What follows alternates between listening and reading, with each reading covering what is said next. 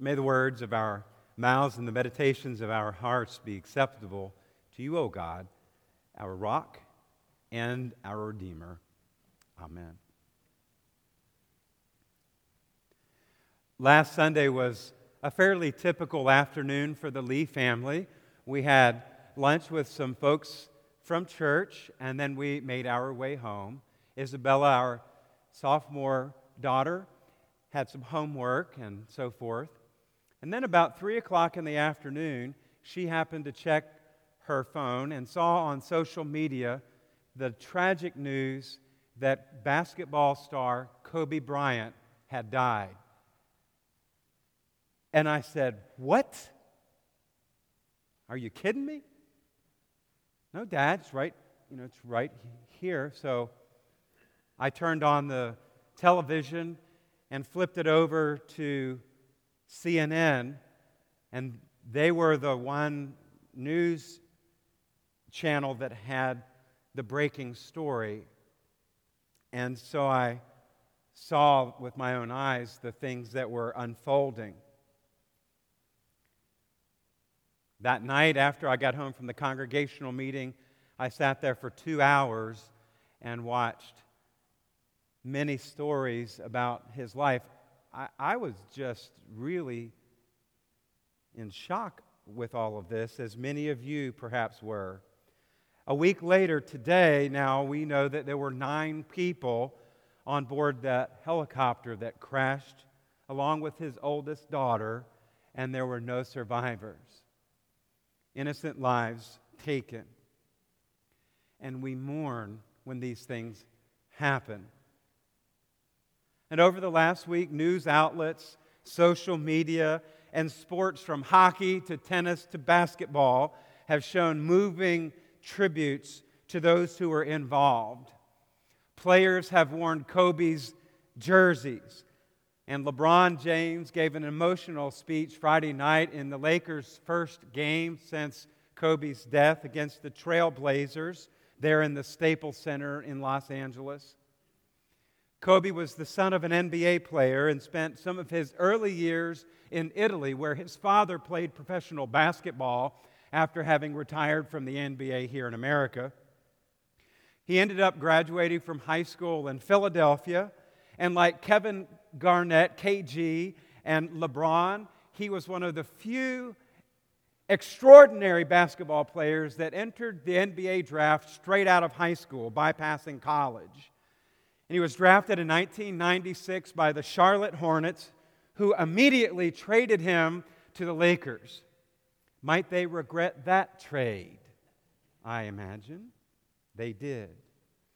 And there Kobe played until 2016, where he retired after 20 years in the NBA. He won five NBA championships, three in a row from 2000 to 2001 to 2002 an 18 time All Star, and the MVP in 2008.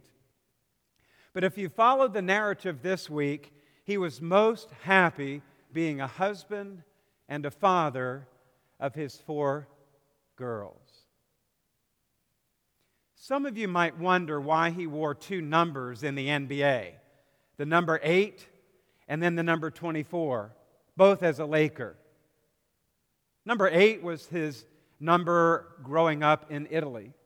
And number 24 was his number in high school in Philadelphia. But there's more than that. After he made some poor choices in the early 2000s, he found himself at a very low point in his life. And during an interview, he said, quote, I went from a person who was at the top of his game, had everything going, to a year later having absolutely no idea where life was going or if you're even going to be a part of life as we all know it. However, at the start of the 2006 2007 season, 10 years into it, he changed jersey numbers. He said it was time for a change. Quote, I started new. 24 is a growth. He said physical attributes aren't there the way they used to be, but the maturity level is greater Marriage, kids, you start being one of the older guys on the team instead of being one of the youngest. The switch from 8 to 24 helped keep me motivated as each day came, to take each day as a new day. He said, It's a new book, 24. 24 is every day. And it was around this time that the tran- in this transition that he was inspired by the American, I mean, the, by the African snake, the black mamba. He was moved by its power, by its temperament, and by its speed. But what really moved him was that the snake shed its skin.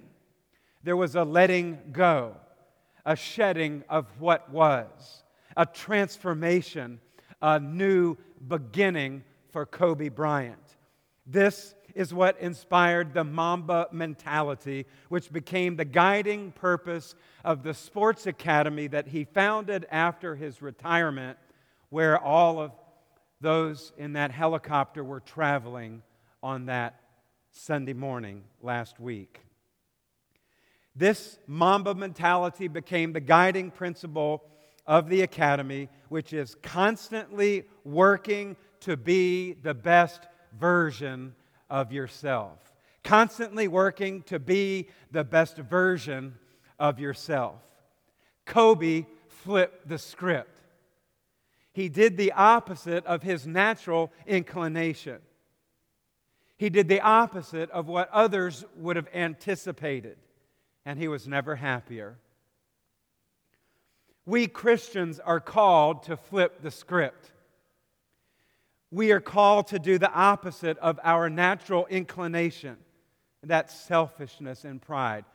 Selfishness and pride are the root of all sin, say the theologians.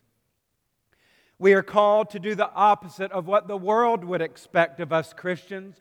You know, sadly, the world expects us Christians to be holier than thou, hypocritical, and judgmental, among other perceptions. But we are called to flip the script when it comes to the concept of being blessed as well. We hear being blessed all the time, don't we? We hear it in church. God bless you. Nothing wrong with that. But we hear it a lot. We hear it in sports. God really blessed us with that W today. We hear it around the 4th of July. May God bless the USA. There's nothing wrong with that, but that's how we hear it a lot. I've been blessed. We're so blessed. You hear prosperity preachers about it. I've been blessed with a new Benz in my driveway, straight from heaven. That's poor theology, but we hear that. What does it mean? What does it really mean to be blessed? Usually we associate it in prosperous land like the United States with plenitude. It means that we have a lot of something money, talent, property. Certainly, in that sense, things haven't changed a whole lot over the past 2,000 years. If we were to ask any first century Jew who the blessed people were in their community, they would probably share with us the conventional wisdom of that day Blessed are the ruthless, for they are wealthy. Blessed are the wealthy, for they have lots of stuff. And blessed are the Romans, for they have power and blessed are the powerful, for they get what they want. Today, we might add some blessings that are peculiar to our own time and place in history. Blessed are the college educated, for they get the good jobs. Blessed are the attractive, for they get fawned over. Lots of likes. Blessed are the arrogant and the ignorant, the mean and the petty, the shallow and the self absorbed, for they get their own reality TV shows. Can you say bachelor and bachelorette, my friends? Every age and every culture has its own understanding of what it means to be blessed, and they are all surprisingly similar. Almost all of them involve fame and power or wealth, sometimes all three. But Jesus flips the script. Jesus takes all of this and stands it on its head. It's like pulling out a leaf blower from the bottom of the pulpit on a Sunday morning. What's that all about?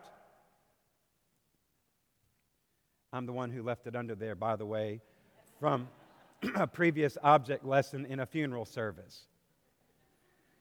I thank Amanda for putting it back in its rightly place so that the others can find it. Jesus redefines what it means to be blessed.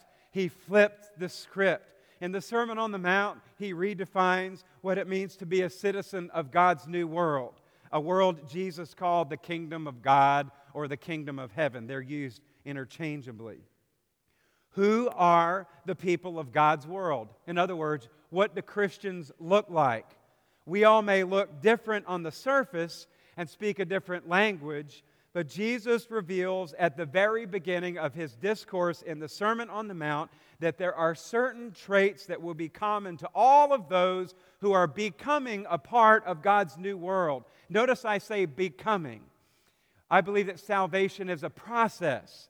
Uh, often we looked at this punctiliar salvation, this moment, and then we've punched our ticket, all is good, and we continue on with life. But I believe, like Paul says, that we are to work out our salvation, that we are always being saved as we come along this journey of the Christian life, being part of God's new world. Jesus fleshes all of these traits out in this sermon, which is really a summation of all of his sayings, teachings, and commands. Some of the Sunday school classes will be following along the Sermon of the Mount the next several weeks as will the sermons. And we pray that God will continue to reveal all of this to us. Today, briefly, we see nine beatitudes, nine blessings, and they can be divided into three groups.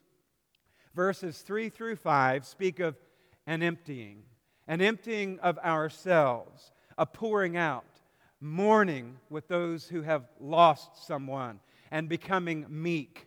The key word in verses 3 through 5, I want you to remember, is compassion. In verses 6 through 8, Jesus speaks of the with what we are to be filled. The with what we are to be filled righteousness, mercy, and undivided hearts. The key word here is justice. And verses 9 through 11 speak of what we pursue peace.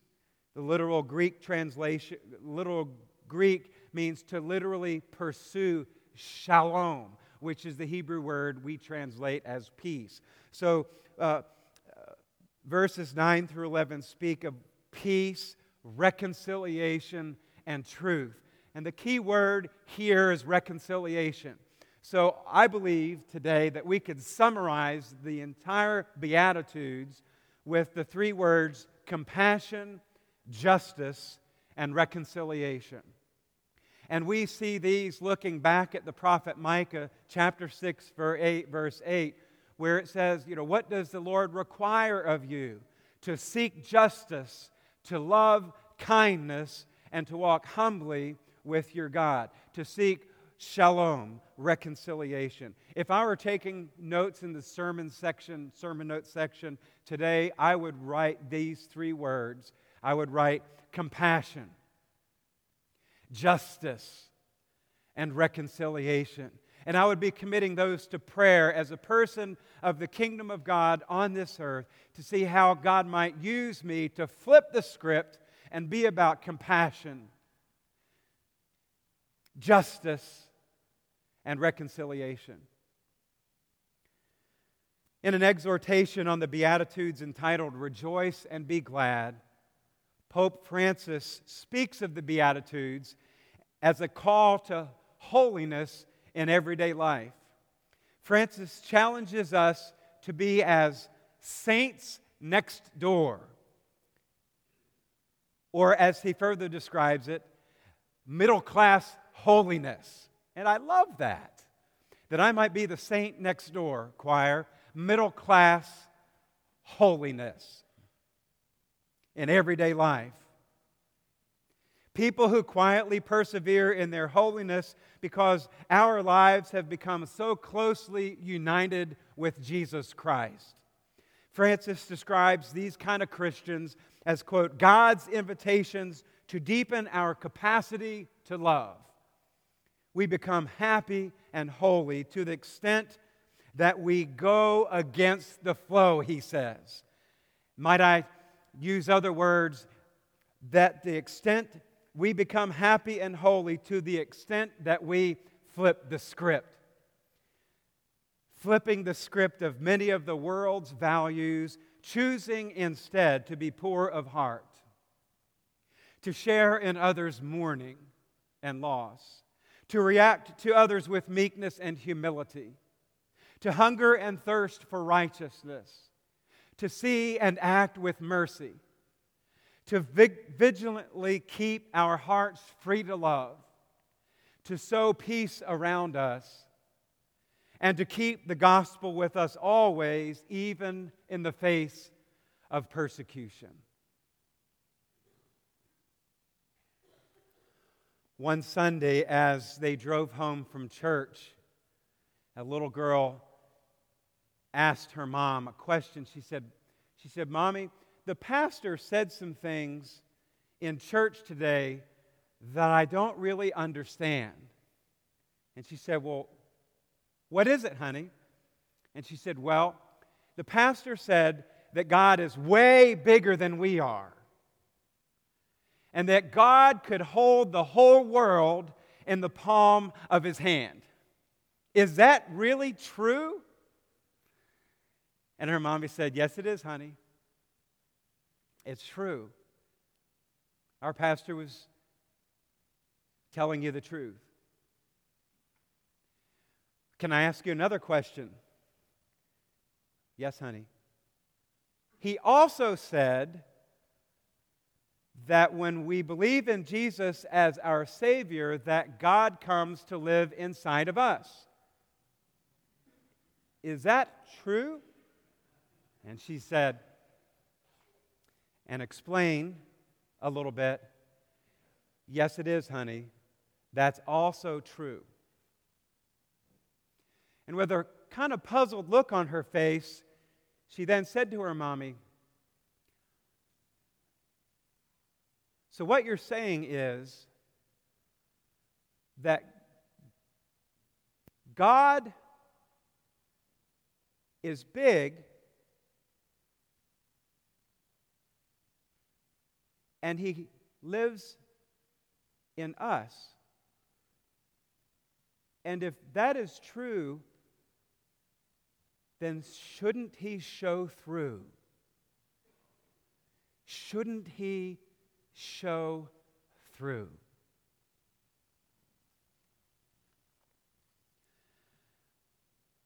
I think that little girl summed up the Beatitudes God showing through us. Sisters and brothers, flip the script. Don't go with the flow. Allow God to flow through you. Allow God to show through you. Seek justice love kindness, and walk humbly with your God. And in the words of Jesus, whatever you have done to the least of these sisters and brothers of mine, you have done unto me. Flip the script. Jesus gives complete new meaning to bread and wine that night with his disciples gathered in the upper room, he flipped the script on those two elements of the supper. And he took the bread and he prayed over it and broke it and distributed it to, to them and said, This is my body given for you. Take and eat. As often as you shall meet, do this in remembrance of me. And in the same way, he took the wine and he blessed it and he poured it out and he said, This is my blood shed for you for the remission of your sins and the sins of many. As often as you gather together, take and drink. Do this in remembrance of me. For as often as you eat of this bread and drink of this cup, you proclaim the death of the Son of Man until he comes.